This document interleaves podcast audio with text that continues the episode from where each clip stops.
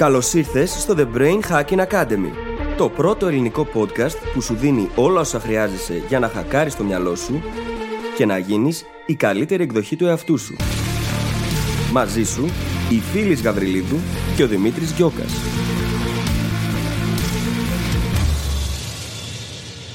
Γεια σου, Γεια σου Brain Hacker! Ίσως να μην έχεις μάθει τις εξελίξεις ακόμη. Λοιπόν, το Brain Hacking Academy σταμάτησε επίσημα τη λειτουργία του στο επεισόδιο 200. Ναι, φτάσαμε στα 200 επεισόδια και είμαστε πολύ περήφανοι γι' αυτό. Κάπου στην πορεία όμως αποφασίσαμε να σταματήσουμε και να πάρει ο καθένας τον δικό του δρόμο. Ο Δημήτρης ίδρυσε το δικό του SEO agency και εγώ δημιούργησα το δικό μου πλέον brand και ένα νέο podcast που είμαι βέβαιη ότι θέλεις να βάλεις στη λίστα σου. Μπορείς λοιπόν πλέον να προσθέσεις στα 200 επεισόδια του Brain Hacking Academy μερικές δεκάδες ακόμα από το καινούριο μου podcast, τις Φιλοσοφίες. Από εκεί συνεχίζω να σου προσφέρω χρήσιμο υλικό για να γίνεσαι διαρκώς η καλύτερη εκδοχή σου. Μεθοδικά και εμπεριστατωμένα, όπως ακριβώς με έχει συνηθίσει τόσα χρόνια στο Brain Hacking Academy. Στις φιλοσοφίες θα με ακούσεις είτε μόνη είτε με κάποιον εκλεκτό καλεσμένο να αναλύω θέματα προσωπικής και επαγγελματικής ανάπτυξης και να απαντάω δικά σας ερωτήματα. Πάντα με σκοπό να κάνω τα σύνθετα απλά και να σε βοηθήσω να περάσεις στη δράση. Αναζήτησε το podcast στο Spotify ή σε όποια άλλη εφαρμογή μας έχεις βρει και μας ακούς με τον τίτλο Φιλοσοφίε ή βρες τα επεισόδια συγκεντρωμένα στη σελίδα μου phyllisgabriel.com. Να θυμάσαι, Υπάρχει καλύτερος τρόπος και είμαστε εδώ για να τον βρούμε μαζί. Σε περιμένω. Brain Hacker και καλώς ήρθες σε άλλο ένα επεισόδιο του The Brain Hacking Academy. Στο σημερινό επεισόδιο συζητάμε για το high performance, την υψηλή επίδοση δηλαδή. Ο λόγος για τον οποίο συζητάμε για αυτό το θέμα σήμερα είναι πως δίνει μια τελείως διαφορετική προοπτική στο γιατί να γινόμαστε διαρκώς η καλύτερη εκδοχή του εαυτού μας. Βλέπεις το να φτάσει κανείς στην κορυφή απαιτεί την ίδια προσπάθεια με το να παραμείνει μέτριος. Και ξέρω πόσο ακούστηκε αυτή τη στιγμή όλο αυτό.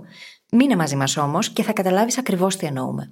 Θα μιλήσουμε λοιπόν σε αυτό το επεισόδιο για την εξίσωση της επιτυχίας και ποιες βασικές παράμετροι την επηρεάζουν, αλλά και ποιες από αυτές τις παραμέτρους μπορείς να επηρεάσεις, διότι βρίσκονται μέσα στη δική σου ζώνη ελέγχου, και πώς το να γίνεσαι διαρκώς καλύτερος ή καλύτερης σε αυτό που κάνεις στην ουσία λειτουργεί σαν πολλαπλασιαστής για το οτιδήποτε μπορεί να πετύχει στη ζωή σου. Βλέπουμε ακόμα τα βασικά βήματα που χρειάζεται να κάνει κανείς για να μπορέσει να λειτουργήσει σε υψηλά επίπεδα. Πολλά από αυτά τα έχουμε συζητήσει και σε παλιότερα επεισόδια και με το σημερινό στην ουσία συνδέουμε όλες αυτές τις έννοιες και σου δίνουμε μια προσέγγιση που θα σε βοηθήσει να φτάσεις σε αυτά τα υψηλά επίπεδα. Και φυσικά στον τρόπο σκέψης, ο οποίος είναι απαραίτητος για να φτάσουμε εκεί. Διότι είναι απαραίτητο το να πιστέψεις στο ίδιο σου το potential για να φτάσεις σε όλο και υψηλότερα επίπεδα παραγωγικότητας, αποτελεσματικότητας, δημιουργικότητας, απόδοσης σε οποιονδήποτε τομέα της ζωής σου. Εάν ήθελα να συνοψίσω το περιεχόμενο αυτού του επεισοδίου με μία λέξη, θα ήταν η εξής. Μπορείς.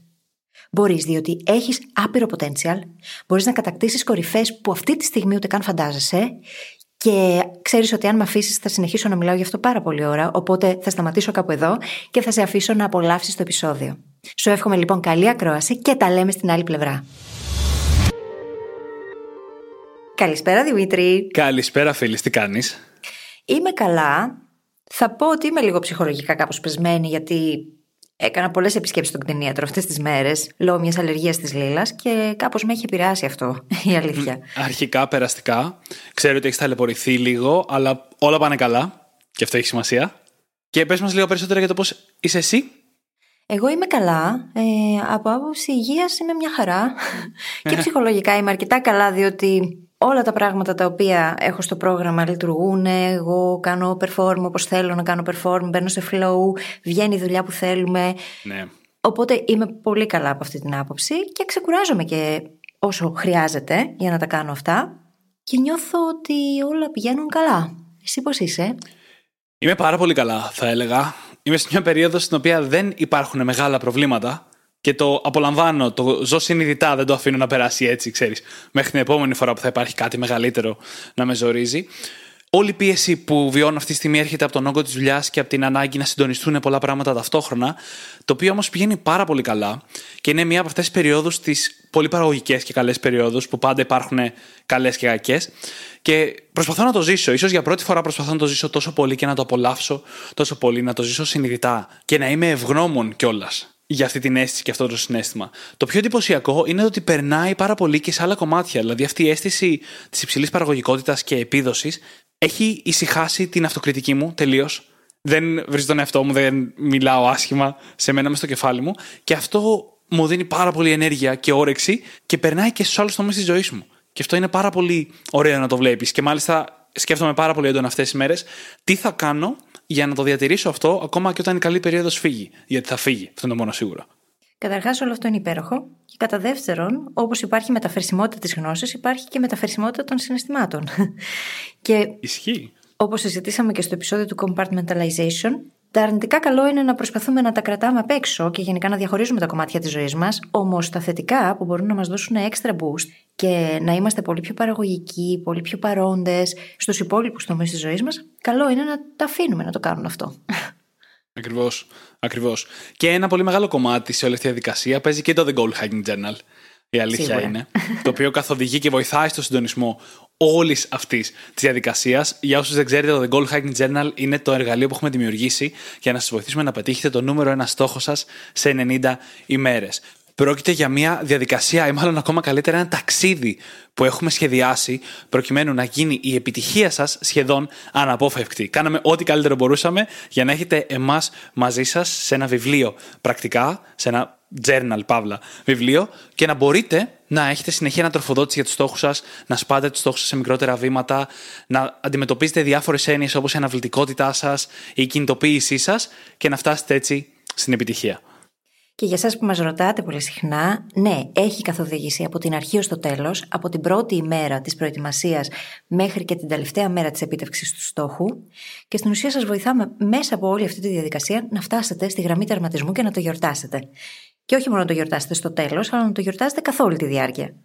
Αν θέλετε να μάθετε περισσότερα ή να το κάνετε δικό σας, μπορείτε να πάτε τώρα στο brainhackingacademy.gr κάθετος journal. J-O-U-R-N-A-L. Και με αυτό περνάμε στο ίδιο το επεισόδιο. Το θέμα μας είναι το high performance, οι υψηλές επιδόσεις δηλαδή. Και χαιρόμαστε πολύ που συζητάμε γι' αυτό, διότι αποτελεί σημείο αναφοράς σε σχέση με πολλά άλλα επεισόδια που έχουμε κάνει στο παρελθον Και δίνει ένα τελείως διαφορετικό perspective στο γιατί να γινόμαστε διαρκώς η καλύτερη δυνατή εκδοχή του εαυτού μας. Προφανώς και δεν είναι τυχαίο που το συζητάμε αυτό το επεισόδιο σήμερα, όταν στην αρχή είπαμε ότι βιώνουμε μια περίοδο υψηλής επίδοσης. Και ας ξεκινήσουμε βλέποντας τι εννοούμε με την υψηλή επίδοση. Εννοούμε το να φέρουμε τους εαυτούς μας να αποδώσουν στο υψηλότερο δυνατό επίπεδο που μπορούν. Το οποίο είναι κάτι που δεν μπορούμε να φανταστούμε αυτή τη στιγμή. Δεν είναι απλά μια μικρή βελτίωση της τάξης του 20% ή του 30% αυτό που κάνουμε σήμερα όλοι μας ανεξαιρέτως έχουμε δυνατότητα να αποδώσουμε σε ένα πανύψηλο επίπεδο. Και αυτό εξαρτάται τόσο από τα πράγματα που κάνουμε την ώρα που χρειάζεται να αποδώσουμε, όσο και από τις γενικότερες δομές και τα συστήματα που υποστηρίζουν τη ζωή μας και την επίδοσή μας. Εννοείται ότι αυτή η επίδοση μπορεί να είναι σε πάρα πολλά αντικείμενα, όχι μόνο στα επαγγελματικά, μπορεί να είναι στα αθλητικά, στις σχέσεις μας ή σε οτιδήποτε άλλο, γιατί οι αρχικές αξίες, οι βασικές αξίες που κρύβονται από πίσω είναι οι ίδιες. Το τι σημαίνει να αποδίδεις σε υψηλό επίπεδο. Και γι' αυτό το λόγο θα συζητήσουμε κάποια concepts, τα οποία χρειάζεται καταρχάς να αλλάξουν στον τρόπο που σκεφτόμαστε γύρω από αυτό. Το πρώτο είναι πως το να φτάσεις στην κορυφή απαιτεί πρακτικά την ίδια προσπάθεια με το να παραμείνεις μέτριος. Και είναι τόσο σημαντικό αυτό να το δεχτούμε, να το αποδεχτούμε και να αρχίσουμε να σκεφτόμαστε με αυτόν τον τρόπο, διότι πρακτικά όλα εξαρτώνται από τον τρόπο με τον οποίο δουλεύουμε πάνω στην εξέλιξή μας. Μπορεί να κάνουμε πολλά πράγματα, να αποκτήσουμε πολλή εμπειρία σε βάθος χρόνου, αλλά αν κάνουμε τα ίδια πράγματα ξανά και ξανά, τότε αποκτούμε πολλή εμπειρία και καμία εξέλιξη. Ναι. Και δεν έχει νόημα. Τον ίδιο χρόνο λοιπόν, αν τον αφιερώσουμε με συνειδητή εξάσκηση, με το να κάνουμε τα πράγματα έξυπνα, με το να στοχεύουμε στα κατάλληλα πράγματα, μπορούμε να δούμε πάρα πολύ εξέλιξη σε πολύ σύντομο χρονικό διάστημα και αυτό να οδηγήσει σε πολύ καλύτερα αποτελέσματα, πολύ καλύτερα μάλιστα από όσα μπορούμε να φανταστούμε σήμερα για εμάς. Ναι, πραγματικά. Και ξέρουμε ότι αυτή η έννοια μπορεί να ακούγεται λίγο περίεργη.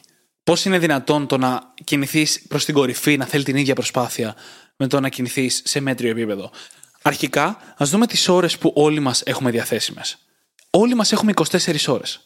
Αυτοί που κινούνται στην κορυφή, αυτοί που θέλουμε να φτάσουμε, και αυτοί που δεν το κάνουν, έχουν ακριβώς τον ίδιο χρόνο. Άρα λοιπόν, με αυτόν τον πολύ απλό τρόπο, σίγουρα οι μεν κάνουν κάτι διαφορετικό από τους δε για να φτάνουν σε αυτό το υψηλότερο επίπεδο. Από την άλλη, κάποιος θα μπορούσε να πει: Ναι, μεν ο χρόνος είναι ο ίδιος, αλλά ο κόπος είναι διαφορετικός. Αλλά έχουμε συζητήσει πάρα πολλές φορές και είναι πολύ γνωστό ότι δεν φτάνει στην κορυφή με παραπάνω κόπο, αλλά δουλεύοντας έξυπνα, δουλεύοντας τα σωστά πράγματα. Και ταυτόχρονα βρίσκοντας τρόπους να πολλαπλασιάσεις την απόδοση που έχουν οι ώρες σου. Είτε να προσφέρεις περισσότερη αξία στον κόσμο και στον εαυτό σου, είτε να μπορείς να είσαι πολύ πιο παραγωγικός μέσα στον ίδιο χρόνο κάνοντας, ας πούμε, deep work. Βλέπουμε λοιπόν ότι αυτό που αλλάζει για να παίξεις προς την κορυφή δεν είναι όντως η ποσότητα της προσπάθειας, αλλά είναι η συνειδητότητά της και η παράμετρή της. Αυτά που μπορούμε να επηρεάσουμε και πολλά από τα οποία θα συζητήσουμε σήμερα. Το ακόμα πιο εντυπωσιακό είναι κάτι που έχει πει ο Τιμ ότι το να παίξει την κορυφή όχι μόνο θέλει την ίδια προσπάθεια, αλλά μπορεί να είναι και πιο εύκολο γιατί ο ανταγωνισμός είναι λιγότερος. Mm-hmm. Και σκεφτείτε αυτό με το πώς κινούμαστε οι περισσότεροι στη ζωή μας. Μπαίνουμε σε μια διαδικασία σχολείο, πανεπιστήμιο, μεταπτυχιακό, δεν ξέρω τι άλλο, με τη λογική του να πάμε να πιάσουμε μια δουλειά. Πάνω κάτω στο ίδιο επίπεδο, μια δουλειά γραφείου, η οποία θα αποδίδει ένα παρόμοιο μισθό, με παρόμοιες ανάγκες, απαιτήσεις, καριέρα κτλ. Και όλοι μπαίνουμε σε αυτό το σύστημα. Άρα ο ανταγωνισμός και ο κορεσμός σε αυτόν τον κόσμο είναι πάρα πολύ μεγάλος. Αν λοιπόν εμείς πάμε να δουλέψουμε κάπως διαφορετικά, κόντρα σε αυτό που είναι τόσο κοινότυπο, έχουμε περισσότερο χώρο να κινηθούμε. Και αν το κάνουμε σωστά, αυτός ο χώρος θα είναι η κορυφή. Έτσι είναι. Και θέλω να δώσουμε μια εξίσωση, την εξίσωση της επιτυχίας, με την οποία μπορούμε να απλοποιήσουμε τώρα αυτό το μοντέλο και να δούμε πώς εμείς μπορούμε να επηρεάσουμε τα πράγματα και να στοχεύσουμε σε αυτό το high performance, σε αυτό το υψηλό επίπεδο επιδόσεων, που ξεφεύγει από το πώς έχουμε συνηθίσει να βλέπουμε τη ζωή και από αυτό το κοινωνικό στερεότυπο του πώς χρειάζεται να είναι μια ζωή η οποία είναι επιτυχημένη. Η εξίσωση της επιτυχίας έχει μερικές πολύ σημαντικές παραμέτρους. Καταρχάς, ξεκινάμε με την ενδυνάμει αξία μιας ιδέας. Προφανώς, όσο πιο καλή είναι μια ιδέα, τόσο πιο πολλές πιθανότητες έχει για να πετύχει. Έτσι δεν είναι; Από την άλλη, όμως, δεν εξαρτάται μόνο από την ίδια την ιδέα το αν θα πετύχουμε. Εκείνο που μπορεί να πολλαπλασιάσει τα αποτελέσματα ή να τα καταστρέψει αντίστοιχα είναι η ικανότητα του ατόμου να εκτελέσει την εκάστοτε ιδέα. Αν οι ικανότητες, οι γνώσεις, οι δεξιότητές μου δεν μπορούν να οδηγήσουν σε μια άριστη, μια εξαιρετική εκτέλεση της ίδιας της ιδέας, τότε ακόμα και αν έχω την καλύτερη ιδέα του κόσμου, δυστυχώς δεν θα καταφέρω να φτάσω στα αποτελέσματα που θέλω. Από την άλλη, ακόμα και αν η ιδέα είναι μέτρια, όμως εγώ έχω την ικανότητα να την εκτελέσω άψογα, πιθανότατα με πολλές μέτριες ιδέες θα φτάσω σε πάρα πολύ καλά αποτελέσματα. Άρα λοιπόν, αυτό το δεύτερο κομμάτι της εξίσωσης είναι και ο ίδιος ο πολλαπλασιαστής. Αν εγώ επενδύσω στο να καλλιεργώ διαρκώς τις δικές μου δεξιότητες, τις γνώσεις μου γύρω από αυτό με το οποίο ασχολούμαι, αν εστιάσω σε μένα, σε εκείνα τα πράγματα τα οποία μπορώ να κάνω διαρκώς καλύτερα, στο να γίνομαι διαρκώς η καλύτερη εκδοχή μου, αυτό θα λειτουργήσει σαν πολλαπλασιαστής και μπορεί ακόμα και με μέτριες ιδέες να φτάσω σε πολύ υψηλά επίπεδα απόδοσης. Και γι' αυτό το λόγο το συζητάμε τώρα εδώ, διότι δεν έχει να κάνει με τις ίδιες τις ιδέες. Δεν χρειάζεται όλοι να έχουμε τις πιο καταπληκτικές ιδέες και να μπορούμε έτσι να γινόμαστε πάρα πολύ καινοτόμοι και δημιουργικοί. Μπορούμε να πάρουμε μια μέτρια ιδέα, μια συνηθισμένη ιδέα ακόμα και έχοντας καλλιεργήσει τις δεξιότητες και καλλιεργώντας διαρκώς όλο και παραπάνω τη δική μας απόδοση, να φτάνουμε σε όλο και καλύτερα αποτελέσματα και σε όλο και μεγαλύτερη επιτυχία. Αρχικά, να προσθέσουμε σε αυτήν την εξίσωση και την αυτοπεποίθηση στις ικανότητές μας. Δηλαδή, κατά τη γνώμη μου, υπάρχει και μια τρίτη παράμετρος, ένας τρίτος πολλαπλασιαστής, που είναι το πόσο πιστεύουμε ότι έχουμε την ικανότητα να τα καταφέρουμε. Αν έχουμε την ικανότητα και δεν πιστεύουμε σε αυτή, πάλι θα είναι δύσκολο να δούμε τα αποτελέσματα. Έχουμε μιλήσει πολλές φορές για αυτό στο παρελθόν και δεν είναι τόσο το θέμα μας σήμερα, οπότε δεν θα επεκταθώ σε αυτό. Αυτό όμως θέλω να πω είναι ότι το high performance, όπως θα το συζητήσουμε σήμερα, έχει δύο επίπεδα.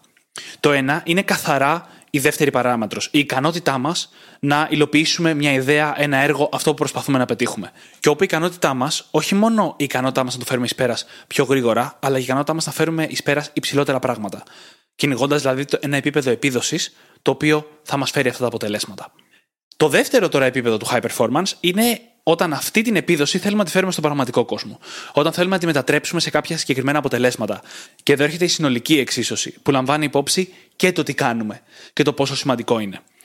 Κάτι που θέλω να τονίσω εδώ είναι ότι είναι πολύ τρομακτικό ή μπορεί να γίνει πολύ τρομακτικό το να σκεφτόμαστε την πιθανή αξία αυτού που κάνουμε.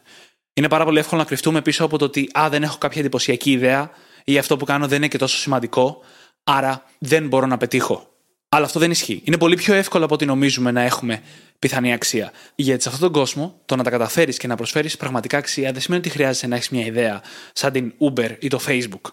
Αυτό που χρειάζεται είναι να πάρεις κάτι που ήδη υπάρχει, που μπορεί να φαίνεται ήδη κορεσμένο και να το κάνεις απλά καλύτερα σε κάποιο σημείο από ό,τι το κάνουν οι υπόλοιποι. Ακόμα και αν πάρεις κάτι πολύ κορεσμένο, όπως το εμπόριο τροφίμων, αυτό είναι αρκετό για να τα καταφέρεις. Άρα λοιπόν, μην τρελαίνεστε στο να βρω μια ιδέα που έχει μεγάλο potential.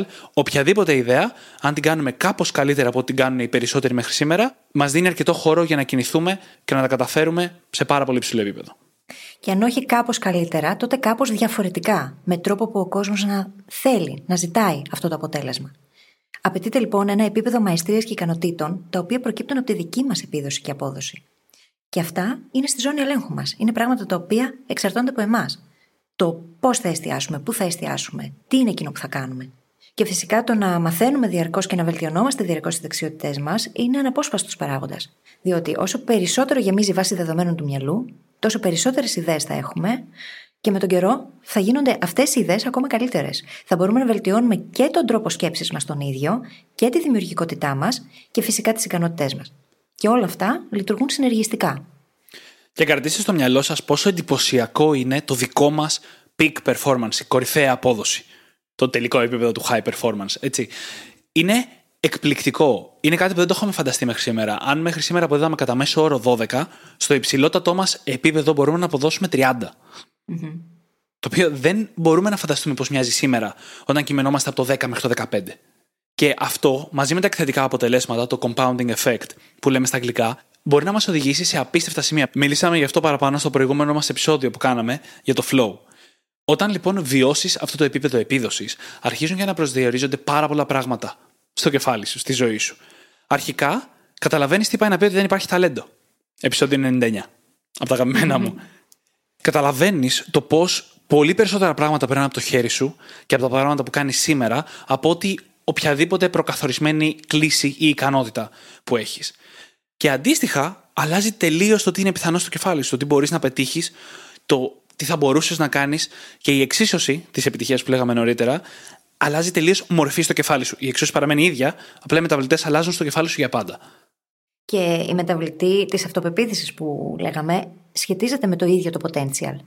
Αν πιστεύω ότι το potential μου είναι τέτοιο, που σε δύο χρόνια από τώρα θα φτάνω σε αποτελέσματα τα οποία τώρα, αυτή τη στιγμή, δεν μπορώ καν να φανταστώ. Αν αυτό το πιστεύω, μαζί με αυτό αυξάνεται και το ίδιο μου το growth mindset, η πίστη μου στο δικό μου potential, τις δικές μου δυνατότητες και αυτό σε συνεργασία με τις υψηλές επιδόσεις που μπορεί να έχω τώρα και να βελτιώνω διαρκώς μέρα με τη μέρα, μπορεί να οδηγήσει σε εκθετική ανάπτυξη. Οι ίδιες οι επιδόσεις που μπορεί να έχουμε σχετίζονται με το σήμερα, με το τι μπορούμε να κάνουμε αυτή τη στιγμή και το potential σχετίζεται με το αύριο, με το πού πιστεύουμε ότι μπορούμε να φτάσουμε. Είναι και τα δύο όμως εξίσου σημαντικά. Διότι αν δεν υπάρχει αυτός ο τρόπος σκέψης, το ότι μπορώ να γίνομαι διαρκώς καλύτερη, το ότι έχω την ευελιξία, το να μπορώ να προσαρμοστώ πάρα πολύ γρήγορα σε συνθήκες και καταστάσεις, σε καινούργια δεδομένα, όλα αυτά μπορούν να ενισχύσουν πάρα πολύ τη συγκεκριμένη μεταβλητή και φυσικά να οδηγήσουν σε εκθετικά αποτελέσματα. Τα οποία αυτή τη στιγμή όμως δεν μπορώ να τα φανταστώ, δεν μπορώ καν να τα διανοηθώ. Είναι υπέροχο αυτό που λες, γιατί φωτίζει την πραγματικότητα της δυναμικής του potential, όπου όλοι μας έχουμε πρακτικά άπειρο potential, άπειρη δυναμική. Αλλά στην πραγματικότητα την περιορίζουμε μόνοι μας. Με το τι πιστεύουμε για εμάς και τις δυνατότητές μας και το μέλλον μας. Πραγματικά μέρος αυτού του επεισοδίου είναι να σας πείσουμε να δοκιμάσετε να φτάσετε σε επίπεδο high performance και peak performance τουλάχιστον μία φορά στη ζωή σας. Για μία περίοδο, έτσι, είναι αδύνατο να το κάνεις μόνο για μία ώρα. Για μία περίοδο. Γιατί είναι μια περίοδο από την οποία δεν μπορείς να γυρίσεις πίσω. Και όπως έχουμε πει, ένα μυαλό που έχει επεκταθεί από νέες εμπειρίες δεν μπορεί να γυρίσει ποτέ ξανά στις προηγούμενες του διαστάσεις. Και ο λόγος για τον οποίο θέλουμε να σας πείσουμε είναι επειδή είναι πολύ εύκολο να μην το κάνει κανείς. Να μην προσπαθήσει να περάσει τα όρια του. Και αυτό συμβαίνει γιατί προσπαθούμε να προστατεύσουμε την ήδη υπάρχουσα ταυτότητά μας ή να προφυλαχθούμε. Γιατί μπορεί να σημαίνει ότι θα πρέπει να αναλάβουμε ένα ρίσκο το οποίο δεν είμαστε έτοιμοι να αντιμετωπίσουμε. Όμως στην πραγματικότητα, αν δεν το κάνουμε αυτό, τότε δεν θα μάθουμε και ποτέ τι θα μπορούσε να γίνει. Το χρωστάμε στον ίδιο μας τον εαυτό. Και πρακτικά αυτό είναι και το σημείο στο οποίο όλοι σταματούν. Χρειάζεται να μάθουμε να αποδεχόμαστε το άβολο, να αποδεχόμαστε τον πόνο εισαγωγικά ή και κυριολεκτικά στον αθλητισμό για παράδειγμα, να αποδεχόμαστε το ότι θα το βιώσουμε αυτό. Γιατί εκείνη τη στιγμή που νιώθουμε άβολα, είναι και η ίδια η στιγμή στην οποία εξελισσόμαστε. Είναι η στιγμή που αλλάζει η ταυτότητά μας και γινόμαστε πλέον το άτομο που το κάνει, που κάνει τη δουλειά, που τα καταφέρνει. Και με το που αλλάξει αυτή η ταυτότητα, συνεχίζουμε και πάμε ένα level παραπάνω. Και όλο αυτό επαναλαμβάνεται ξανά και ξανά. Αν σταματήσουμε όμως εκεί που αρχίσουμε και νιώθουμε άβολα, γιατί δεν θέλουμε να βγούμε από τη ζώνη άνεσης, τότε δεν θα μάθουμε και ποτέ ποιο είναι το πραγματικό potential. Και οι πρακτικές δικαιολογίες είναι πολύ εύκολες. Υποχρεώσεις, δεσμεύσεις, οι λογαριασμοί που έχουμε να πληρώσουμε. Έχουμε τόσες δικαιολογίες για να πούμε ότι δεν έχουμε το χρόνο ή το χώρο ή την πολυτέλεια να κινηθούμε προς το high performance. Αλλά μόλις συνειδητοποιήσουμε τι χάνουμε, συνειδητοποιούμε ότι μας το χρωστάμε να το κάνουμε. Αν μη τι άλλο, αυτό που είπαμε να το ζήσουμε μία φορά, το έχουμε ξαναπεί στο παρελθόν. Αν έχεις καταφέρει κάτι μεγάλο μια φορά στη ζωή σου, αν έχεις μια εμπειρία την οποία μπορείς να γυρνάς και να κοιτάς πίσω και να λες: Αν κατάφερα αυτό, τότε τι άλλο μπορώ να κάνω. Ακριβώς αυτή η λογική είναι και σήμερα, σε αυτό που συζητάμε. Αν απέδωσα έτσι μια φορά, τότε πώς είναι δυνατόν να ανεχτώ να απεδίδω στο δικό μου μέτριο στην καθημερινότητα; Θα συμβεί, έτσι, θα συμβεί.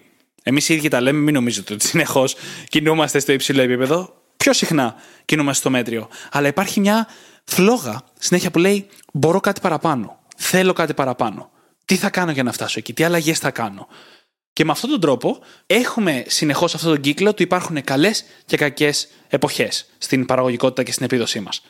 Καλές ή πιο μέτριες, θα έλεγα. Όχι κακές. Ναι, εντάξει. Αυτό που εννοούσα κακές κάποτε και αυτό που εννοώ κακές σήμερα δεν έχει καμία σχέση. ναι, Γιατί έχει αλλάξει ταυτότητα, όπως μόλις λέγαμε. Και θα γυρίσω πίσω σε αυτό που αρχικά λέγαμε για να συνδέσω όλες αυτές τις έννοιες, τις πιο γενικές που έχουμε πει στην αρχή. Η αλήθεια είναι ότι είναι εύκολο να προσπεράσουμε τον περισσότερο ανταγωνισμό. Και εδώ γυρνάμε πάλι στο πώς θα μετατρέψουμε αυτή την υψηλή επίδοση σε αποτελέσματα έτσι. Είναι εύκολο. Γιατί οι περισσότεροι άνθρωποι βιώνουν τις ίδιες δυσκολίες με εμάς. Κινούνται με fixed mindset στη ζωή τους. Πιθανότατα θα τα παρατήσουν πολύ νωρίτερα από ό,τι φανταζόμαστε.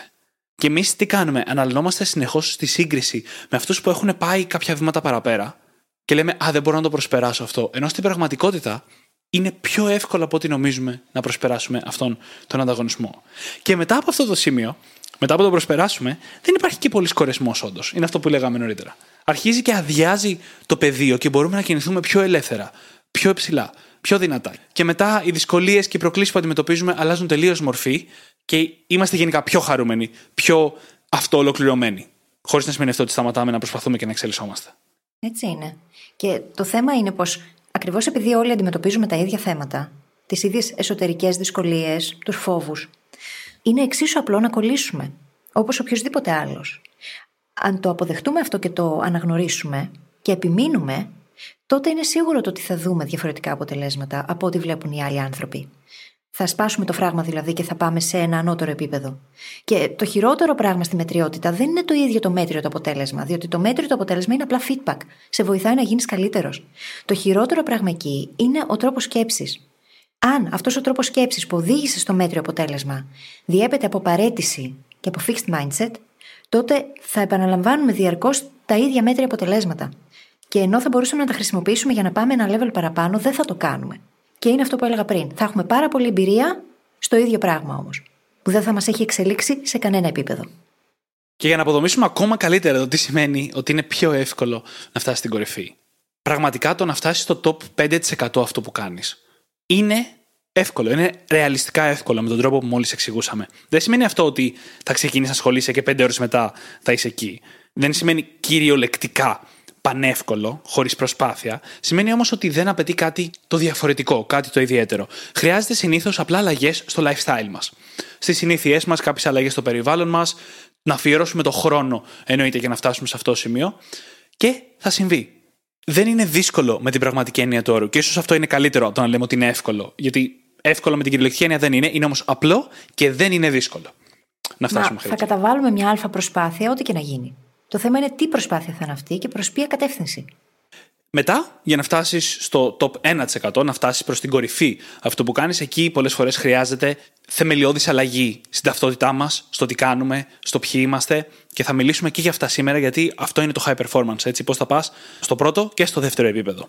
Να δώσω μόνο έναν ορισμό για το πρώτο επίπεδο, αυτό το κορυφαίο 5%. Ένας πολύ ωραίος ορισμός που έρχεται από το Paul Graham είναι το να είσαι ramen profitable. Αρκετά κερδοφόρος ώστε να μπορείς να ζεις τρώγοντας ramen. το οποίο στις χώρες που τρώνε ράμεν είναι από τα πιο φθηνά φαγητά που μπορείς να τρώσει. Οπότε να το πούμε να είσαι αρκετά κερδοφόρος ώστε να ζεις τρώγοντας σουλάκια. Okay. Για να φέρουμε στο δικό μας context. Το οποίο σημαίνει αυτό που κάνεις, αυτό που θέλεις να κυνηγήσεις και αυτό στο οποίο θέλεις να κάνεις performance σε υψηλό επίπεδο, να το φέρεις σε ένα σημείο στο οποίο να μπορείς να επιβιώσεις. Δεν έχει σημασία πόσο καλά, αλλά να μπορείς να δώσεις μετά σε αυτό το 100% του χρόνου και της ενέργειάς σου. Όταν το κάνεις αυτό, ξεκλειδώνεις μια πολύ βασική παράμετρο του high performance και ειδικά των υψηλών αποτελεσμάτων, που είναι το να μπορείς να δώσεις περισσότερο από το χρόνο σου. Τώρα, αν μιλάμε για το να κάνεις κάτι όπως να τρέξεις μια δικιά σου επιχείρηση, είναι πολύ ξεκάθαρο το τι σημαίνει αυτό. Σημαίνει να βγάζεις αρκετά χρήματα ώστε να μπορείς να επιβιώσεις και να επικεντρωθείς 100% στην επιχείρησή σου. Σε άλλες καταστάσεις, αυτό μπορεί να είναι λίγο πιο δύσκολο να το καταλάβουμε.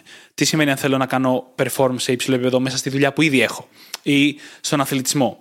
Αυτό που σημαίνει είναι να μπορέσεις να δημιουργήσεις συνθήκες έτσι, ώστε να μπορείς να αφιερώνεις σε αυτό που σε νοιάζει όσο περισσότερο χρόνο μπορείς. Και αυτό οδηγεί σε τελείως διαφορετικές επιδόσεις, οδηγεί στο να μπορείς να μπαίνεις σε flow, οδηγεί στο να αντλείς ακόμα μεγαλύτερη χαρά από αυτό που κάνεις, βλέποντας παράλληλα την ίδια τη βελτίωση και αντλώντας και χαρά από το ίδιο το αντικείμενο, από την ίδια τη δουλειά. Είναι πολύ σημαντικό το να φτάσουμε σε αυτό το επίπεδο. Το να δημιουργήσουμε τον χώρο και τον χρόνο για εμάς, έτσι ώστε να αφοσιωθούμε σε εκείνο που πραγματικά είναι ουσιώδες για εμάς τους ίδιους. Και πάμε τώρα σιγά σιγά να δούμε το πώς, ή μάλλον τη λίστα με τα πράγματα, και θα είναι αρκετά μεγάλη, που θέλουμε να ελέγξουμε, να βελτιώσουμε ή να βελτιστοποιήσουμε εν τέλει, προκειμένου να μπορέσουμε να αποδώσουμε σε υψηλότατο επίπεδο. Αυτό που θα πρότεινα εγώ είναι να τα κρατήσετε όλα αυτά σαν μια λίστα, γραπτός στο μυαλό σας, όπως θέλετε, και να βλέπετε συνεχώς σε ποιο κομμάτι έχει τη μεγαλύτερη αδυναμία και να το βελτιώνετε. Είναι πάρα πολλά για να βελτιωθούν ταυτόχρονα. Το θέμα όμως είναι ότι τα περισσότερα από αυτά είναι κομμάτια της ζωής μας, όπως συστήματα και συνήθειες, τα οποία με τον καιρό θα γίνουν μέρος της πραγματικότητάς μας και θα γίνουν τα θεμέλια για να προσπαθούμε συνεχώς για την υψηλή επίδοση. Α ξεκινήσουμε λοιπόν. Είναι πάρα πολύ βασικό στοιχείο το να είμαστε διατεθειμένοι να ξεκινήσουμε και να συνεχίσουμε ως ερασιτέχνες. Πολλές φορές δυσκολευόμαστε να ξεκινήσουμε κάτι ως ερασιτέχνες, διότι δεν θέλουμε να εκτεθούμε. Και αναβάλουμε αυτό που θέλουμε να κάνουμε, θυσιάζοντας πρακτικά τον χρόνο μας και το πόσα πράγματα θα μπορούσαμε να κατακτήσουμε στο βωμό της τελειομανίας. Το μέτρο που κάνεις όμως είναι πάντα καλύτερο από το τέλειο που δεν κάνεις. Χρειάζεται να το αποδεχθούμε αυτό, να αποδεχτούμε ότι θα ξεκινήσουμε σαν ερασιτέχνες και ότι με τον καιρό η ποσότητα του έργου που θα αφιερώσουμε θα αρχίσει να μετατρέπεται σε ποιότητα. Αν δεν το κάνουμε, δεν θα έχουμε ποτέ την ευκαιρία να βελτιωθούμε μέσα από το ίδιο το έργο. Εσύ το λες πολύ γλυκά και ευγενικά. Ο τρόπος που εγώ το έχω σημειώσει είναι αποδέξου ότι στην αρχή θα είσαι χάλιας. Ναι, ξέρετε ότι εγώ πάντα προσπαθώ να τα πω πιο ευγενικά και ο Δημήτρης για κάποιο λόγο. και τόλμα όμως στην αρχή να είσαι έτσι. Και αυτό είναι το μεγάλο κλειδί, γιατί για να φτάσεις στην υψηλή επίδοση πρέπει να περάσεις από τα ενδιάμεσα στάδια. Όπως έχουμε συζητήσει πάρα πολλές φορές στο παρελθόν, ο μόνος τρόπος να φτάσουμε στη δικιά μας υψηλότατη κορυφαία επίδοση είναι να περάσουμε από όλα τα ενδιάμεσα στάδια, να δούμε τι δεν δουλεύει, να πειραματιστούμε, να λάβουμε την ανατροφοδότηση από όλη αυτή τη διαδικασία να βελτιώσουμε κομμάτι-κομμάτι και να φτάσουμε εν τέλει σε αυτό το σημείο. Αυτό ισχύει για όλα όσα θα πούμε σήμερα. Και δυστυχώς αυτό είναι που πολλές φορές μας κρατάει πίσω. Όμως χωρίς αυτό, τελικά δεν θα καταλήξουμε να αναγνωρίσουμε το πραγματικό μας potential. Και η ποσότητα με τον καιρό μετατρέπεται πραγματικά σε ποιότητα. Αρκεί να δώσουμε στον εαυτό μας το χώρο και το χρόνο να αναπτυχθεί, να πάρει το feedback, να το αξιοποιήσει, να βελτιωθεί και να πηγαίνει κάθε φορά ένα βήμα παρακάτω. Α το πιάσουμε λοιπόν τώρα με κάποια δομή. Α ξεκινήσουμε μιλώντας για τα κομμάτια που έχουν να κάνουν με την κορυφαία μας επίδοση την ώρα της επίδοσης. Την ώρα που κάνουμε τη δουλειά. Και όχι όλα τα θεμέλια που θέλουμε να χτίσουμε γύρω από αυτό. Τα πρώτα πράγματα λοιπόν είναι ο συνδυασμός της εστίασης και της ξεκούρασης. Από μόνα τους το καθένα είναι απίστευτα σημαντικά και σε συνδυασμό φέρνουν μαγικά αποτελέσματα. Αν δεν μπορούμε σε αυτό που κάνουμε να εστιάσουμε στο 100%, θα αντιμετωπίσουμε δυσκολίες. Στη συγκέντρωσή μας, με την έννοια να μην αποσπαστούμε, στην απομνημόνευσή μας, γιατί ο καλύτερος τρόπος να απομνημονεύσεις είναι να είσαι εστιασμένος, και στην ικανότητά μας να λύσουμε προβλήματα, αφού δεν θα δίνουμε όλοι μας τη βραχυπρόθεσμη μνήμη στο πρόβλημα το οποίο λύνουμε. Και ο τρόπος με τον οποίο κάνουμε το οτιδήποτε είναι ο τρόπος με τον οποίο κάνουμε τα πάντα. Εάν λοιπόν δεν επενδύσουμε την σκέψη, την προσπάθεια και την ενέργεια να βάλουμε σε μια σειρά αυτά τα πράγματα, Το πώς θα μπορούμε να είμαστε εστιασμένοι, το πώς θα μπούμε σε flow, το πώς θα ξεκουραζόμαστε κάθε φορά για να μπορέσουμε να αποδίδουμε σε αυτά τα υψηλά επίπεδα, τότε τίποτα δεν θα λειτουργήσει. Και όλα αυτά έχουν να κάνουν με τις ίδιες τις συνήθειές μας, με τη φροντίδα της ενέργειάς μας, με τους πυλώνες της ενέργειας να είναι στη θέση τους, ύπνος, διατροφή, άσκηση, διαχείριση άγχους, ψυχολογία μας δηλαδή. Χρειάζεται αυτά να είναι στη θέση τους. Χρειάζεται να υποστηρίζουμε τον εαυτό μας και το μυαλό μας με τον καλύτερο δυνατό τρόπο για να αποδώσουμε. Στο προηγούμενο αμέσως επεισόδιο συζητήσαμε πόσο σημαντικό είναι το recovery το ίδιο για να μπορούμε να μπούμε σε flow. Δίχως αυτή την διάβγεια, την πνευματική κατάσταση που μας επιτρέπει να είμαστε συγκεντρωμένοι, πώς θα μπορέσουμε να αποδώσουμε; Οπότε αυτό είναι ένας πολύ σημαντικός παράγοντας που χρειάζεται να έχει ληφθεί υπόψη πριν πάμε να κάνουμε το οτιδήποτε. Γι' αυτό και είπαμε ότι ο συνδυασμός εστίασης και ξεκούρασης κάνει θαύματα. Έχουμε κάνει ολόκληρο επεισόδιο από τα πρώτα μας κιόλας για την εστιασμένη κατάσταση σκέψης και τη διάχυτη κατάσταση σκέψης, όπου εναλλάσσεις μεταξύ εστίασης και ξεκούρασης προκειμένου να μεγιστοποιήσεις και την ικανότητά σου να λύνεις προβλήματα και την απομνημόνευσή σου και την ενέργειά σου. Και μίλησες μάλιστα για όλους τους πυλώνες που έχουν να κάνουν με τη φυσική μας υπόσταση και τα επίπεδα ενέργειάς μας, τα οποία έχουν σημασία και στη στιγμή, δηλαδή να έχουμε κοιμηθεί καλά και να είμαστε στη ιδανική σωματική κατάσταση πριν πάμε να αποδώσουμε σε υψηλό επίπεδο, αλλά και μακροπρόθεσμα. Αν γενικά δεν κοιμόμαστε καλά, ένα βράδυ καλού ύπνου δεν θα κάνει τη διαφορά για να αποδώσουμε σε υψηλό επίπεδο την επόμενη μέρα. Και για άλλη μια φορά, είναι εύκολο να μπούμε στην παγίδα. Σας το λέει ένας άνθρωπος που ήταν χρόνια σε αυτή την παγίδα. Του δεν θέλω να χάνω χρόνο στον ύπνο και θα κοιμάμαι λιγότερο για να έχω περισσότερο χρόνο μες στη μέρα μου. Αυτά που χάνεις είναι πολύ περισσότερα. Και χάνεις κυριολεκτικά εξυπνάδα όταν δεν κοιμάσαι καλά. Κυριολεκτικά. Εξυπνάδα, χρόνο, αυτοπεποίθηση γιατί κάνεις περισσότερα λάθη και πρέπει να τα διορθώνεις. Είναι τόσο πολλά τα αρνητικά του να μην φροντίζουμε τους πυλώνες της ενέργειάς μας. Και καλή διαχείριση χρόνου, παιδιά, σημαίνει καλή διαχείριση ενέργειας. Από εκεί ξεκινάει όσο καταπληκτικό και αν είναι το to-do list μου και το time blocking που κάνω και το calendar και τα έχω βάλει όλα σε μια σειρά, αν εγώ δεν μπορώ να αποδώσω, τότε τίποτα από αυτά δεν θα γίνει σωστά. Άρα λοιπόν έχουμε πει εστίαση, έχουμε πει επίπεδα ενέργειας, έχουμε πει ξεκούραση. Το προηγούμενο επεισόδιο το αφιερώσαμε στην κατάσταση του flow, στην κατάσταση της ροής, η οποία είναι κυριολεκτικά μια κατάσταση κορυφαίας απόδοσης πραγματικά συνδυάζονται πάρα πολύ καλά αυτά τα δύο θέματα, γιατί αν μπορέσουμε να κάνουμε τις διαδικασίες που συζητήσαμε και στο προηγούμενο επεισόδιο για να μπούμε σε flow, θα εκτοξεύσουμε τα αποτελέσματα που έχουμε σε αυτό το χρόνο. Το ίδιο και όσα είχαμε πει στο επεισόδιο για το deep work. Του να παίρνουμε μέχρι και 3-4 ώρες τη μέρα που είναι ρεαλιστικό και να κάνουμε βαθιά εργασία, βαθιά μελέτη, βαθιά μάθηση ανάλογα με το τι θέλουμε να κάνουμε σε κάθε κομμάτι της ζωής μας, έτσι ώστε να παίρνουμε πολλαπλάσια αποτελέσματα από τον ίδιο χρόνο. Και το μαγικό, όπως έχουμε πει στο παρελθόν, δεν είναι μόνο το πόσα αποτελέσματα παίρνουμε ανά ώρα, αλλά και το γεγονός ότι μπορούμε να φτάσουμε σε μεγαλύτερο βάθος από ό,τι θα φτάναμε αλλιώς. Να πετύχουμε αποτελέσματα και να κατανοήσουμε έννοιε που αλλιώς δεν θα πετυχαίναμε ή δεν θα κατανοούσαμε. Και αυτό είναι το εθιστικό, κατά τη γνώμη μου. Είναι εθιστικό και είναι και ωραίο όμως, γιατί βλέπεις την εξέλιξη, ειδικά αν έχεις και κάποιο σύστημα καταγραφής, μπορείς να την παρατηρήσεις και μπορείς να είσαι και ακόμα πιο χαρούμενος και περήφανος για όσα κατάφερες. Και σε όλον αυτόν τον τρόπο ζωής που οδηγεί στο να έχουμε καλύτερα αποτελέσματα στη στιγμή, οδηγούν και οι ίδιες οι συνήθειές μας, που σχετίζονται άμεσα με τους πυλώνες της καλής ενέργειας που είπαμε, και όχι μόνο όμως.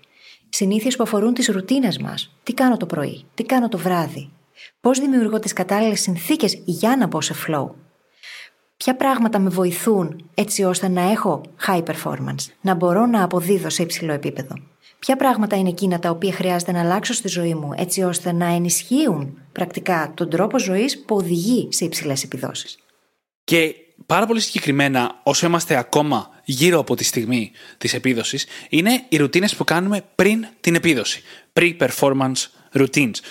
Τα πράγματα που κάνουμε πριν να χρειαστεί να αποδώσουμε σε αυτό το υψηλό επίπεδο, στο κορυφαίο ίσως επίπεδο, είναι εξίσου ή και περισσότερο σημαντικά από το τι κάνουμε κατά τη διάρκεια.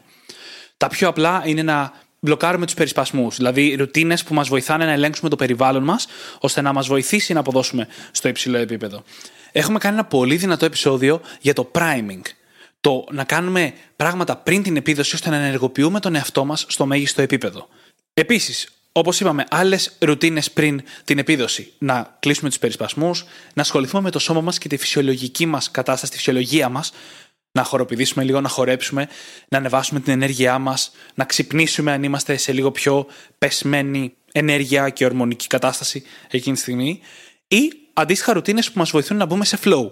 Αναφορά στο προηγούμενο επεισόδιο. Σε γενικές γραμμές, αυτές οι ρουτίνες πριν την επίδοση έχουν στόχο να αλλάξουν τη συναισθηματική μας κατάσταση.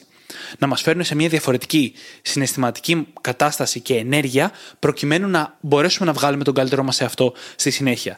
Αν μέσα σε αυτές τις ρουτίνες φτιάξουμε και το περιβάλλον μας, ώστε να το υποστηρίζει αυτό, τότε κατευθείαν η επίδοσή μας θα είναι σε πολύ υψηλότερο επίπεδο. Και πάμε να δούμε τώρα και άλλα πράγματα που λειτουργούν ως πολλαπλασιαστές, που θα μας βοηθήσουν να αυξήσουμε τα αποτελέσματα της εξίσωσης που λέγαμε νωρίτερα. Μία από αυτές αποτελεί έναν από τους κεντρικούς πυλώνες του podcast μας και του The Brain Hacking Academy γενικότερα.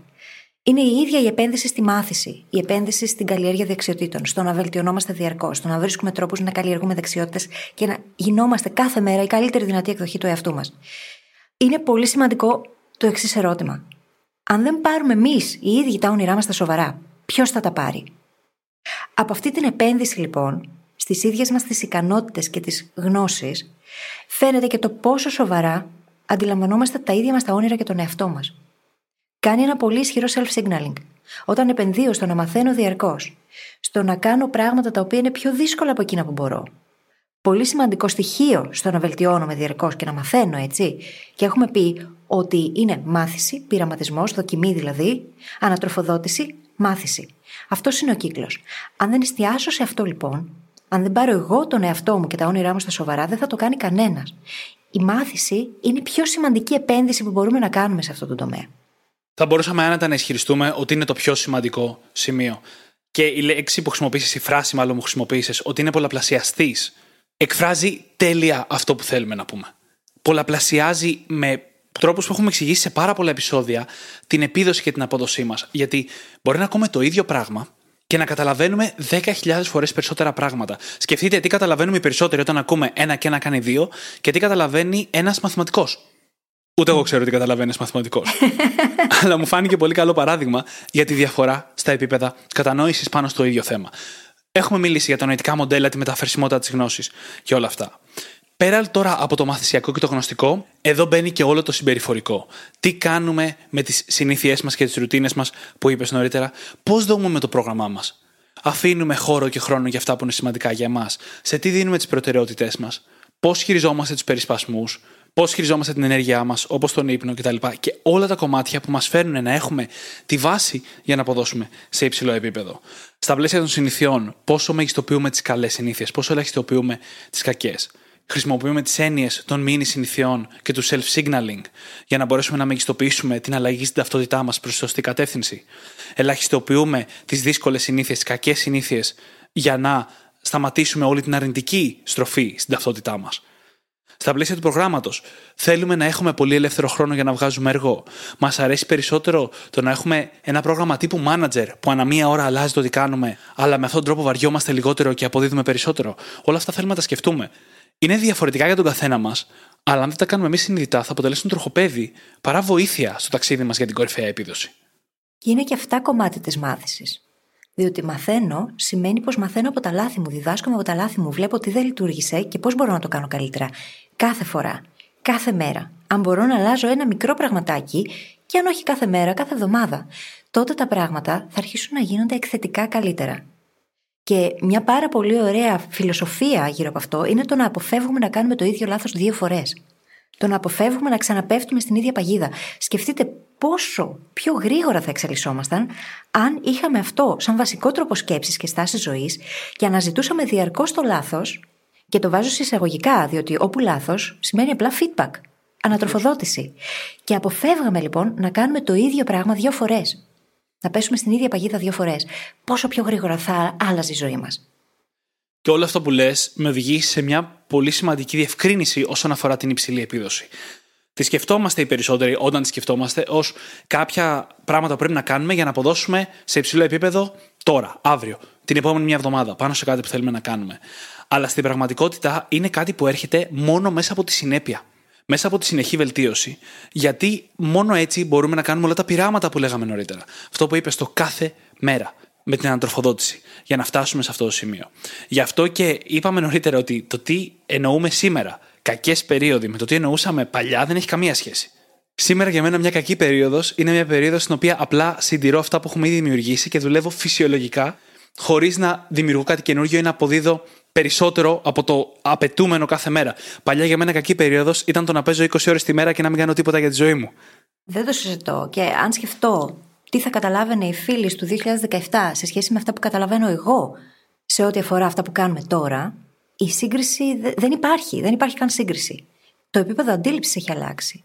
Το πώς βλέπω τα πράγματα, το πώς κατανοώ τις έννοιες και τα concepts τα οποία μελετάμε τώρα και συζητάμε για αυτά τώρα, είναι τελείως διαφορετικό. Αυτό όμως δεν θα γινόταν αν δεν υπήρχε συνέπεια, επιμονή και υπομονή. Και φυσικά, ένας ακόμα πολύ σημαντικός παράγοντας, αν δεν μου άρεσε αυτό που κάνω. Mm-hmm. Γιατί χρειάζεται για να μπορούμε να αποδώσουμε σε τέτοια επίπεδα και να γινόμαστε διαρκώς καλύτεροι, η ίδια η δουλειά να είναι και ο σκοπός. Η ίδια η απόδοση να μας δίνει τη χαρά, όχι το αποτέλεσμα. Διαφορετικά δεν πρόκειται να επιμείνουμε, ούτε θα μπορούμε να μπούμε σε flow για να αποδίδουμε σε αυτά τα υψηλά επίπεδα συνέχεια. Και πόσο έντονα τονίζεις με αυτό ότι αυτό που κάνεις μετράει. Η υψηλή επίδοση δεν είναι είμαι εγώ ένα μηχάνημα και όπου και να με βάλεις να δουλέψω θα αποδώσω σε υψηλό επίπεδο. Το τι κάνουμε έχει σημασία. Πρώτα απ' όλα, να μας αρέσει. Επίσης, να πληρείς τις προποθέσει για να φέρεις στην επιφάνεια υψηλή επίδοση. Το να περνάμε αριθμούς στο Excel, δεν πάει να είμαστε οι καλύτεροι σε κάτι στον κόσμο, δεν πρόκειται να μας φέρει σε επίπεδο υψηλής επίδοσης. Είναι μια διαδικαστική δουλειά. Η υψηλή επίδοση θέλει δημιουργικότητα, θέλει πρόκληση, θέλει να βγούμε έξω από το comfort zone μας. Θέλει πάθος, θέλει αυτονομία, αριστεία, σκοπό. Τους τρεις πυλώνες της εσωτερικής κινητοποίησης. Το τι κάνουμε μετράει. Και επίσης, το τι κάνουμε μετράει αν μας ενδιαφέρουν τα αποτελέσματα. Γιατί καλή υψηλή επίδοση, αλλά αν αποδίδουμε σε υψηλό επίπεδο σε κάτι που δεν έχει μεγάλη σημασία για τον κόσμο, δεν θα δούμε και τα αντίστοιχα αποτελέσματα. Άρα λοιπόν, αν μας ενδιαφέρουν τα αποτελέσματα, αυτά συνδυάζονται για να δούμε και το σύνολο της εξίσωσης που είπαμε νωρίτερα. Χωρίς αυτό να σημαίνει ότι η υψηλή επίδοση από μόνη της δεν είναι αυτός ο σκοπός. Και θα μιλήσω για μένα που το να αποδίδω σε υψηλό επίπεδο, ακόμα και σε πράγματα που δεν έχουν σημασία, είναι μεγάλη κινητήριος δύναμη για μένα. Μπορεί αυτή τη στιγμή να πρέπει να ασχοληθώ με το podcast, ας πούμε, και το Brain Hacking Academy γενικότερα. Αν όμως, επειδή γίνομαι αναβλητικό, αποδίδω υψηλά στον προγραμματισμό, που δεν τον χρειάζομαι πουθενά αυτή τη στιγμή, και πάλι αυτό έχει μεγάλη αξία για μένα. Γιατί με κάνει να νιώθω πολύ καλά με τον εαυτό μου. Ησυχάζει αυτό που λέγαμε στην εισαγωγή, την εσωτερική φωνούλα που με κρίνει, γιατί αποδεικνύει στον εαυτό μου ότι κοίτα να δεις, μπορείς να κάνεις αυτά τα υπέροχα πράγματα, άρα μπορείς να κάνεις τα πάντα. Και αυτό μετά περνάει και κάνει καλύτερα και πολλαπλασιάζει και τα άλλα κομμάτια. Άρα λοιπόν, μερικές φορές και η υψηλή επίδοση μπορεί να είναι αυτός ο σκοπός και δεν είναι κακό αυτό. Όχι, αντιθέτως, είναι πάρα πολύ καλό. Σκέψου μόνο την τοπαμίνη που εκρίνεται όταν αποδίδω σε υψηλό επίπεδο και χαίρομαι γι' αυτό. Το απολαμβάνω, απολαμβάνω τη διαδικασία. Γιατί, όπως είπαμε και στο προηγούμενο επεισόδιο του Flow, σε εκείνη την κατάσταση εκρίνονται πολλές ορμόνες, ένα κοκτέιλ ορμονών, το οποίο μας κάνει να αισθανόμαστε πάρα πολύ καλά. Και αυτό από μόνο του είναι μια εξαιρετική ανταμοιβή για να θέλει κανείς να μπαίνει διαρκώς σε αυτή την κατάσταση. Και αυτό φυσικά ενισχύει κάθε φορά και τον τρόπο σκέψης που λέει ότι το potential είναι άπειρο. Τι άλλο μπορώ να κάνω; Και αυτό μας βοηθάει να σπάμε και τα μοτίβα και τους κανόνες που έχουν θέσει άλλοι, πράγμα το οποίο επίσης είναι απαραίτητο αν θέλουμε να γίνουμε high performers. Το να σπάς τα μοτίβα, να σπάς τους κανόνες. Η πρώτη φορά που έσπασε το παγκόσμιο ρεκόρ στο sprint, πριν από κάποιες δεκαετίες, ήταν εκείνη που έδωσε το παράδειγμα και μετά, μέσα στην προσεχή πενταετία, ξαναέσπασε το ίδιο ρεκόρ ξανά και ξανά και ξανά. Πραγματικά. Γιατί απλά οι άνθρωποι είπαν ότι Α, γίνεται. Το θέμα είναι λοιπόν να πηγαίνουμε κόντρα σε αυτό. Να σπάμε τα μοτίβα. Να μην προσπαθούμε να ακολουθήσουμε τους κανόνες που έχουν θέσει άλλοι. Λατρεύω αυτό που είπες με το ρεκόρ. Δεν μπορείς να φανταστείς πόσο πολύ. Για πόσα χρόνια οι άνθρωποι πιστεύαν ότι δεν μπορούσαμε να τρέξουμε τα 100 μέτρα σε κάτω από 10 δευτερόλεπτα. Το παγκόσμιο ρεκόρ αυτή τη στιγμή είναι 9,60 κάτι και συνεχώς οι αθλητές τρέχουν κάτω από 10 δευτερόλεπτα.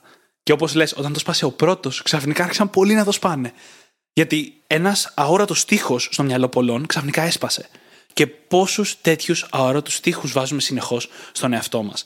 Και αυτό είναι για μένα το πιο προσδόκητο κομμάτι της υψηλής επίδοσης και σίγουρα αυτό που επέτρεψε σε μένα τον ίδιο να φτάσω σε επίπεδα υψηλής επίδοσης περισσότερο από οτιδήποτε άλλο. Το οποίο είναι η αμφισβήτηση των κανόνων. Αν είναι δημοφιλές, κατά πάσα πιθανότητα είναι λάθος. Θέλω να το βάλουμε αυτό στο κεφάλι μας. Αν το πιστεύουν οι περισσότεροι, αν το λένε σαν κοινή αλήθεια, κατά πάσα πιθανότητα είναι λάθος. Κάποια πολύ απλά παραδείγματα, έτσι. Το ότι για να μάθεις μια ξένη γλώσσα χρειάζονται πέντε χρόνια. Σε καμία περίπτωση. Αποδεδειγμένο ξανά και ξανά ότι έξι μήνες είναι υπεραρκετοί για να μιλάς τη γλώσσα με άνεση. Έχουμε κάνει ολόκληρο επεισόδιο για το πώς το κλασικό μοντέλο του να πας για ένα πτυχίο ίσως δεν είναι το καλύτερο και το πώς διαφορετικά μπορείς να προσεγγίσεις τη ζωή σου. Επίσης, πόσο λάθος έχουμε περισσότεροι την έβρεση εργασίας στο μυαλό μας. Στέλνω ένα βιογραφικό, περιμένω να με φωνάξουν, να κάνω μια συνέντευξη. Αλλά αυτό που θέλουμε είναι να προσπεράσουμε τα αρχικά στάδια, αυτούς που φυλάνε την πύλη. Έτσι, αυτούς που είναι εκεί με σκοπό να μας εμποδίσουν, να εμποδίσουν τους περισσότερους να μπουν μέσα. Και όταν μιλάμε για την αμφισβήτηση των κανόνων, δεν το εννοούμε με κάποιον επαναστατικό τρόπο ή υπεράνθρωπο τρόπο που είμαστε οι πρώτοι που κάνουμε κάτι. Εκτός αν πάμε για παγκόσμιο ρεκόρ στους Ολυμπιακούς Αγώνες. Αυτό που εννοούμε είναι ότι η κοινή γνώμη έχει χτίσει κάποιους κανόνες οι οποίοι πολλές φορές είναι λάθος ή σίγουρα είναι ελλειπείς. Όταν εμείς λοιπόν δούμε τι είναι πιθανό και αρχίσουμε να λέμε ότι μήπως δεν είναι έτσι τα πράγματα. Μήπως μπορώ να βρω δουλειά με διαφορετικό τρόπο ή πιο εύκολο τρόπο από ό,τι περίμενα. Ή μπορώ να μάθω πράγματα πιο γρήγορα από ό,τι φανταζόμουν. Ή υπάρχουν επίπεδα επίδοσης τα οποία ξεπερνάνε τη φαντασία μου μέχρι σήμερα. Τότε και μόνο τότε αυτά μπορούν να γίνουν πραγματικότητα. Αυτό προποθέτει την αλλαγή στον τρόπο σκέψης. Το επεισόδιο για τις πρώτες αρχές μπορεί να βοηθήσει εδώ. Γιατί μπορούμε να γυρίσουμε πίσω στις πρώτες αρχές που διέπουν κάποιο πράγμα με το οποίο θέλουμε να ασχοληθούμε και να δούμε, ωραία, ποια είναι τα βασικά δομικά του συστατικά. Σε τι χρειάζεται να επενδύσω, να εστιάσω. Μπορούν να μας βοηθήσουν τρελές ερωτήσεις. Τα νοητικά πειράματα με παραμέτρους που φαντάζουν τοπικές, γιατί θα βάλουν το μυαλό μας σε μια κατάσταση του να σκεφτεί διαφορετικά, να σκεφτεί έξω από το κουτί ή να μην σκεφτεί καν ότι υπάρχει κουτί.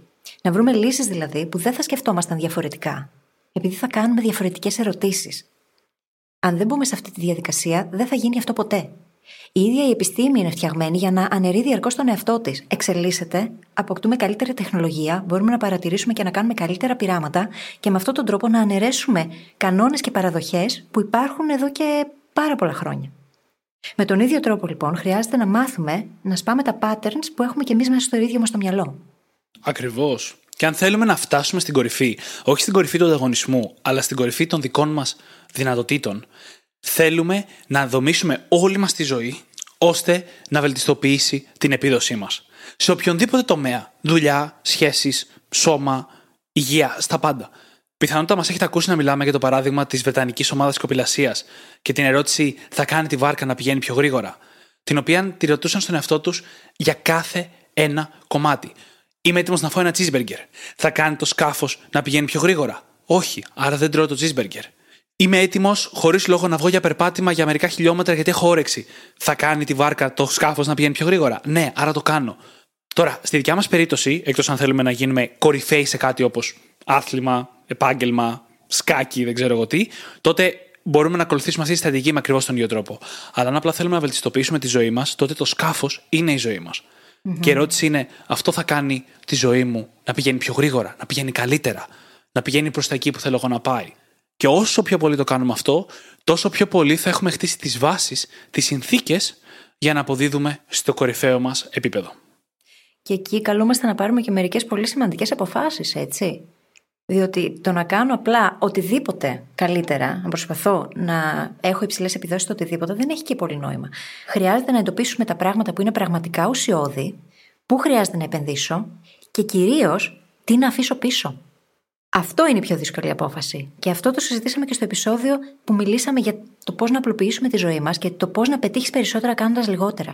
Ποια είναι τα πραγματικά ουσιώδη; Και αυτά είναι πράγματα τα οποία χρειάζεται να τα αποφασίσουμε εμείς για τον εαυτό μας. Δεν μπορεί κανείς να μας πει πού να εστιάσουμε και πού όχι. Χρειάζεται λοιπόν πάρα πολύ σοβαρή ενδοσκόπηση για να μπορέσουμε να φτάσουμε σε αυτό το επίπεδο όπου θα εστιάσουμε σε εκείνα τα απολύτως ουσιώδη, τα οποία όντως θα κάνουν και τη ζωή μας να πάνε στο επόμενο επίπεδο. Ακριβώς. Η πρώτη μας απόφαση όμως, στα πλαίσια και του σημερινού επεισοδίου, είναι να τολμήσουμε να πάμε για την κορυφαία μας επίδοση.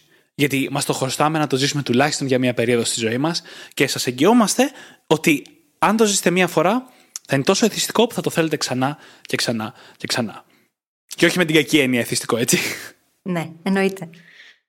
Νομίζω ότι με αυτό μπορούμε να κλείσουμε το επεισόδιο. Τι λες και εσύ; Και εγώ έτσι νομίζω, γιατί έχει περάσει και η ώρα. Λοιπόν, όπως πάντα, θα βρείτε τις σημειώσεις του επεισοδίου μας στο site μας, στο brainhackingacademy.gr, όπου μπορείτε να βρείτε και το journal μας, είτε πηγαίνοντας κατευθείαν στο κατάστημά μας, είτε πηγαίνοντας στο brainhackingacademy.gr, κάθετος journal. J-O-U-R-N-A-L. Και φυσικά θα σας ζητήσουμε να κάνετε subscribe στο Spotify ή σε όποια άλλη εφαρμογή μας έχετε βρει και μας ακούτε, διότι έτσι βοηθάτε και το podcast να ανέβει, αλλά και τους brain hackers στον κόσμο να γίνουν ακόμα περισσότεροι. Και για τον ίδιο λόγο, κάντε και μια πράξη αγάπης. Αρπάξτε τα κινητά των φίλων σας και δείξτε τους πώς μπορούν να γίνουν και εκείνοι brain hackers. Σας ευχαριστούμε πάρα πολύ που ήσασταν μαζί μας και σήμερα. Σας ευχόμαστε καλή συνέχεια. Καλή συνέχεια.